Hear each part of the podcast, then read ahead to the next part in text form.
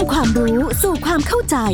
ผ่านสารคดีพิเศษ ทางไทย PBS ดิจิทัล Radio โดย วัฒนบุญจับ สวัสดีครับท่านผู้ฟังครับ เราได้พูดคุยเกี่ยวกับเรื่องของพิธีกรรมทางศาสนา ที่โยงใยไปกับเรื่องของการทอดกระถินกันมา เรียกกันว่าหลายขั้นตอนและ ตั้งแต่เรื่องราวของความเป็นมาของกระถิน ประวัติของกระถิน การจองเขตในการรับการเตรียมการรวมทั้งการตั้งองค์กระถิน วันนี้เราจะมาเข้าสู่พิธีทอดกระถินกันแล้วนะครับพิธีทอดกระถินเนี่ยท่านผู้ฟังครับ ก็จะมีสำคัญสำคัญอยู่ 2 ขั้นตอนนะขั้นตอนแรกก็คือการถวายผ้ากระถิน แล้วก็อีกขั้นตอนหนึ่งก็คือพิธีที่เรียกว่ากรานกระถินนะกอไก่รอเรือสระอานอนหนูนี่แหละ การถวายผ้ากระถินเนี่ยกระทำกันเมื่อพระสงฆ์ในวัดมาประชุมพร้อมกันแล้วจ้าภาพก็จะอุ้มผ้ากฐินนั้น นั่งหน้าตรงต่อพระประธาน ตั้งนโมสามจบนะครับ แล้วก็หันหน้ามาทางพระสงฆ์กล่าวคำถวายผ้ากฐินสามจบ แต่ถ้าเป็นกฐินสามัคคี คือหมายความว่ามีเจ้าภาพหลายคน ก็ให้เอาได้สายสินเนี่ยโยงผ้ากฐิน เพื่อที่จะได้จับสัมผัสการส่งบุญกันอย่างทั่วถึง แล้วหัวหน้าจึงกล่าวคำถวาย เมื่อจบแล้ว พระสงฆ์ก็จะรับพร้อมกันว่า สาธุนะเจ้าภาพก็จะประเคนผ้าตรายกฐิน แก่ภิกษุผู้เป็นเถระ รวมทั้ง ประเคนเครื่องปัจจัยทายธรรมต่างๆ จากนั้นพระสงฆ์ก็จะประชุมกัน เมื่อเห็นว่าพระเถระรูปใดมีจีวรเก่า แล้วก็เป็นผู้รู้พระธรรมวินัยนะก็จะพร้อมใจกันถวายให้แก่ภิกษุรูปนั้น ครั้นแล้วพระสงฆ์จึงสวดอนุโมทนานะเจ้าภาพก็จะมีการกรวดน้ำรับพรถือว่าเป็นการเสร็จพิธีในการทอดนะ คราวนี้ก็เข้าสู่พิธีขั้นที่สองที่เรียกว่ากรานกระถินนะนี่เป็นพิธีทางฝ่ายสงฆ์นะครับทำกันมาตั้งแต่สมัยพุทธกาลเลย ผู้ที่ได้รับผ้ากฐิน จะต้องนำไปทำเป็นไตรจีวรผืนใดผืนหนึ่งหมายความว่าจะไปทำจีวรที่เป็นผ้าห่มก็ได้ ไปทำเสบงที่ใช้เป็นผ้านุ่งก็ได้ หรือว่าเป็นสังคติ ซึ่งเป็นผ้าห่มชั้นนอกก็ได้ แล้วจึงทำการตัดเย็บย้อมให้แล้วเสร็จภายในวันนั้นนะพอเสร็จแล้วจึงเคาะระฆังเรียกประชุมกันในโบสถ์ภิกษุผู้รับผ้ากฐินทอดผ้าเก่า แล้วก็อธิษฐานผ้าใหม่ที่ตนได้รับนั้นเข้าเป็นไตรจีวร เสร็จแล้วภิกษุรูปหนึ่งขึ้นสู่ธรรมาส แสดงวัธรรมเทศนา กล่าวถึงเรื่องประวัติกฐิน แล้วก็อานิสงส์และภิกษุผู้รับกฐินก็จะนั่งคุกเข่า ตั้งนโมสามจบ แล้วก็เปล่งวาจาในท่ามกลางชุมชนนั้นตามลักษณะผ้าที่กรานนะครับ คือถ้าเป็นผ้าสังคติ ก็จะเปล่งวาจาในการกลางกฐินบอกว่าอิมายะสังคาติกฐินัง นะก็คือเป็นกฐินที่เป็นผ้าสังคตินะอิมายะสังคาติกฐินัง อัตถารามิ ว่าสามจบ ก็แปลใจความว่า ข้าพเจ้าขอกลางกฐินด้วยผ้าสังคตินี้ แต่ถ้าเป็นผ้าอุตราสงหรือผ้าจีวร ก็จะเปล่งวาจากันในการกลางกฐินบอกว่า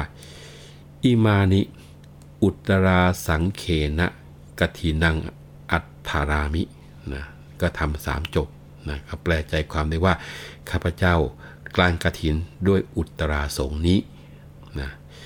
แต่ถ้าเป็นผ้าอันตรวาสกหรือที่เรียกว่าสบงเนี่ยก็ให้เปล่งวาจาในการกลางกฐินบอกว่าอิมินา อันตรวาสเกนะ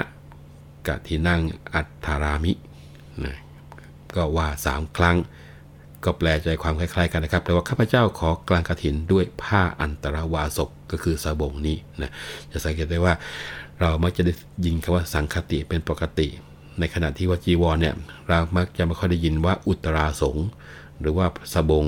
เราก็มักจะไม่ค่อยมีใครได้ยินเรียกว่าอันตรวาสกนะครับ นี่คือศัพท์ที่เราอาจจะได้ยินเพิ่มกันในวันนี้ คราวนี้หลังจากที่ได้มีการกลางกระถินแล้วเนี่ยพระสงฆ์จะนั่งคุกเข่าพร้อมกัน กราบพระสามหนแล้วก็ตั้งหน้าโมพร้อมกันสามจบ ให้ผู้ที่รับผ้ากฐินนั้นหันหน้ามายังกลุ่มสงฆ์แล้วก็กล่าวคำอนุโมทนา ซึ่งคำอนุโมทนาก็บอกว่า อัตตังอาวุโส สังคัสสะกฐินังธรรมิโกกฐินัตถาโรอนุโมทถะนะว่าสามจบ แปลใจความได้ว่าอาวุโสกฐินเนี่ยสงกรานแล้ว นะคือสงคือกระทำกรานแล้วไม่ใช่เทศกาลสงกรานนะครับ การกลางกฐินเป็นธรรมข้าพเจ้าขออนุโมทนานะคำว่าอาวุโสที่ตั้งขึ้นมานะถ้าภิกษุอื่น มีพรรษามากกว่าภิกษุผู้ครองกฐิน แม้มีเพียงรูปเดียวก็ตามนะครับ ให้ภิกษุผู้ครองกฐิน เปลี่ยนเป็นคำว่าพันเตแทนอาวุโสนะคราวนี้เมื่อเสร็จแล้ว ก็ให้สงฆ์ทั้งหมดเนี่ยเปล่งคำว่าสา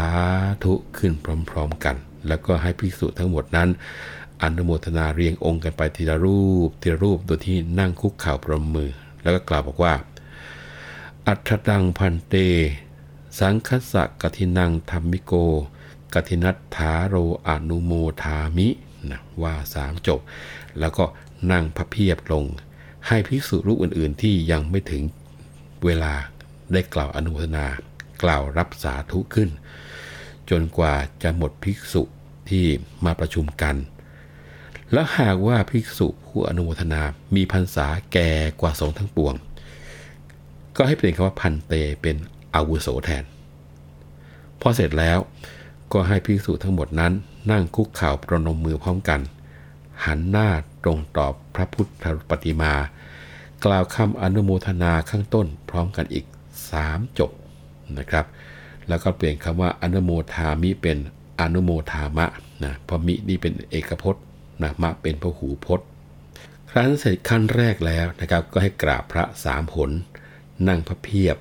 สวดปาฐะและคาถา เนื่องด้วยการกระถิน จบแล้วจึงถือว่าเป็นการเสร็จพิธีการกรานกระถิน กระถินมีอานิสงส์อะไรสำหรับพระนะครับ ในพระวินัยระบุอานิสงส์ของกฐินเอาไว้ 5 ข้อ ข้อแรก เมื่อภิกษุได้รับอานิสงส์กฐิน ภิกษุไปบ้านได้โดยไม่ต้องบอกลาภิกษุด้วยกัน นี่คืออานิสงส์ข้อที่ 1 ข้อที่ 2 เอาไตรจีวรไปโดยไม่ครบสำรับได้ โดยปกติต้องเอาไปทั้งหมดนะครับ ข้อที่3เป็นอานิสงส์กฐินก็คือ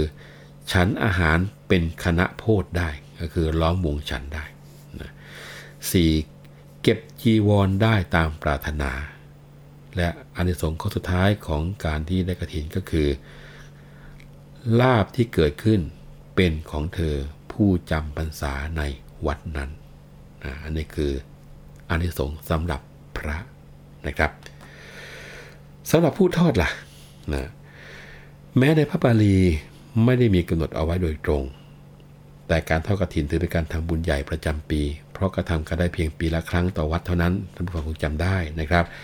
แล้วก็ถือเป็นงานใหญ่ต้องร่วมแรงร่วมใจกันจึงจะสำเร็จลุล่วงไปได้ดี ในตำนานชาดกมีเรื่องราวเกี่ยวกับการทอดกฐินของพระบรมโพธิสัตว์ในอดีตชาติ ก่อนที่จะได้ตรัสรู้เป็นพระสัมมาสัมพุทธเจ้าเอาไว้ มีเรื่องบอกว่า ในอดีตการนะครับ เมื่อครั้งที่พระบรมโพธิสัตว์ได้กำเนิดเป็นพระบรมจักรพรรดิราช ทรงพระนามว่าจิตตราช ผู้ที่มีพระราชอำนาจแผ่ไพศาลไปทั้งสี่ทวีป ในครั้งนั้นเมื่อพระองค์ทราบข่าวว่า ได้มีพระพุทธเจ้าพระองค์หนึ่งนามว่าพระโกนทัญญะสัมมาสัมพุทธเจ้าบังเกิดขึ้นบนโลกก็มีความปิติโสมนัสยิ่งนัก ครั้นเมื่อพระโกนทัญญะสัมมาสัมพุทธเจ้า ได้เสด็จมาถึงประเทศของพระองค์ พระเจ้าจิตรราก็ได้เสด็จออกไปต้อนรับ พร้อมด้วยข้าราชบริพารมากมายทีเดียว ทูลอัญเชิญให้พระศาสดานั้นจำพรรษาอยู่ในอัญชนะราชอุทยานของพระองค์ เมื่อถึงกำหนดออกพรรษา พระเจ้าจิตตราชมีพระราชประสงค์จะสร้างกุศลมหาศาลอันยิ่งใหญ่ โดยการทอดกระถิน แล้วก็ตั้งจิตอธิษฐาน ขอให้ตนเนี่ยได้สำเร็จเป็นพระสัมมาสัมพุทธเจ้าพระองค์หนึ่งในอนาคตข้างหน้า ครั้นจบคำอธิษฐานแล้ว พระโกนทัญญะสัมมาสัมพุทธเจ้า พิจารณาด้วยญาณพร้อมตรัสว่า ในที่สุดแห่งสามอสงไขยแสนกับ นับแต่กับนี้ไปในอนาคตการ พระบรมจักรพรรดิพระองค์นี้ จักได้ไปบังเกิดเป็นเจ้าชายสิทธัตถะ พระราชโอรสแห่งพระเจ้าสุดโทธนะ และพระนางสิริมหามายา แห่งเมืองกบิลพัทและต่อมาได้เสด็จออกบวชจนสำเร็จเป็นพระสัมมาสัมพุทธเจ้า ทรงพระนามว่าโคดม และจะได้สองปริภาชก คือโกริตะและอุปติสสะเป็นสองอักขระสาวกซ้ายขวา ก็คือพระมุขคัลลาและภาษาลีบุตรนะครับ จะมีภิกษุอุปถากชื่ออานนท์อีกทั้งมีสองอักขระสาวิกา คือเขมาภิกษุณี และอุบลวันนาภิกษุณี มีมหาอุบาสกชื่ออนาพินทิกะเศรษฐี และมหาอุบาสิกาชื่อว่าวิสาขาเนี่ยเป็นก็เป็นพุทธพยากรณ์เอาไว้นะเมื่อพระเจ้าจิตตราชบรมจักรพรรดิ ได้ทรงสดับพระพุทธพยากรณ์ดังนั้น ก็บังเกิดความโสมนัส ยกพระหัตถ์ทั้งสองขึ้นถวายนมัสการ พระโกนทัญญะสัมมาสัมพุทธเจ้า แล้วก็ได้ทรงแสดงพระธรรมเทศนาโปรดทำให้หมู่มหาชนทั้งหลายได้บรรลุธรรมเป็นอันมากเลยทีเดียว มีเรื่องราวที่ยังเกี่ยวกับกระถินอยู่นะครับไม่ว่าจะเป็นเรื่องของจุลกระถิน เรื่องราวเกี่ยวกับธงจระเข้ ตลอดเลยไปจนกระทั่งเกี่ยวกับเรื่องของพิธีทอดพระป่าที่น่าสนใจ แต่ว่าวันนี้เวลาของรายการเราหมดลงแล้วในครั้งหน้าผมจะเอาเรื่องราวเกี่ยวกับพิธีทางศาสนาที่น่าสนใจเหล่านี้ มาคุยท่านผู้ฟังได้ฟังต่อ วันนี้ผมวัฒนบุญจับขอลาไปก่อนนะครับ สวัสดีครับติ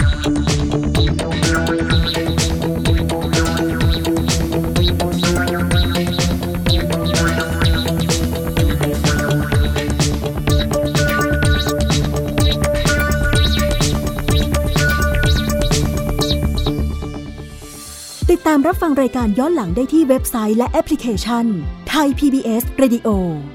ไทย PBS ดิจิทัล Radio วิทยุข่าวสารสาระ เพื่อสาธารณะและสังคม